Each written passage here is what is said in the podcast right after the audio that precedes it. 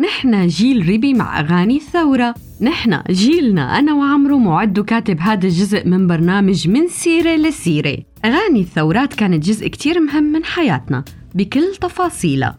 فسمعنا مع أهالينا أغاني ثورة جمال عبد الناصر مع عبد الحليم. وغنينا مع أغاني الثورة الجزائرية يلي وعينا كتير من تفاصيلها. وكانت فلسطين حاضرة بكل أغانيها جزء يومي من حياتنا مع فيروز أو مرسيل خليفة أحمد قعبور وزياد وأسماء كتيرة. شهدنا كمان أغاني بعثية عراقية وسورية ما بحب أتذكرهم ولا أذكركم فيهم. وبكتير من البرامج أو حتى السينمات بسوريا كنا حتى نسمع أغاني ثورات بتروح من كوبا بأقصى الغرب لكوريا بأقصى الشرق. موسيقى مارشات عسكرية موسيقى فرح. ما بعرف اليوم قديش كان حقيقي. احتفلنا بكل الثورات بالموسيقى والأغاني. بس في لحظة بعد ال 2010 بتونس وال 2011 بسوريا حسينا بهي الأغاني. في لحظة كأنه وقف فيها الزمن. ورجع للكلمة معنى لهي الأغاني ورجع للإيقاع قوة ضرباته. في لحظة نسينا المغني ونسينا الشاعر ونسينا العازف.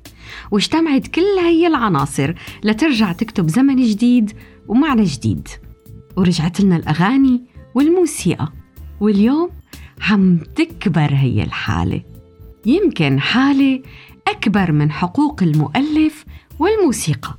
فأغاني جوليا بطرس ما نهلا إلها ونحن الثورة والغضب ونسينا مين تجوزت ومع مين واقفة. وحتى نسينا قديش حق البطاقات تبع حفلاتها. خلاص جوليا ما عاد موجودة وما بيهم صوت مين عم بيغني لأنه يلي بيهم إنه نحن الثورة ونحن الغضب ونحن الملايين. ونحن القصص ونحن يلي أخذنا القرار ونحن يلي عم نطالب بشمس الحق. ونحن يلي منكفن شهدائنا ومنتكفن بألوان أعلامنا الحمراء والخضراء. ومارسيل خليفة وعودة وصوته مجرد شي عابر. محمود درويش ملكنا مانو ملكه. ووعود العاصفة بتاخد كل المطربين وبتخلي كل الشعوب. ورح نمشي منتصبي القامة. ونحن يلي رح نرجع القيمة لجواز السفر. أما لزياد فمنقول كنا عايشين وحدنا بلاك آخر 8 سنين وأنت بحضن حزب الله بلا ولا شي والأيام يلي وصلنا لها كانت شي فاشل بسببك. ومنسألك دايما ليه عم تعمل هيك؟ أحمد قعبور نسيوا الناس إنه كان جزء من ماكينة الحريري الإعلامية. وعلى الرغم من إنه وقف مع الثورة بسوريا ولبنان من الأول بس لازم يعترف إنه الثورة وأغانيها مو إله. وإنه كان لازم يغني للناس من زمان.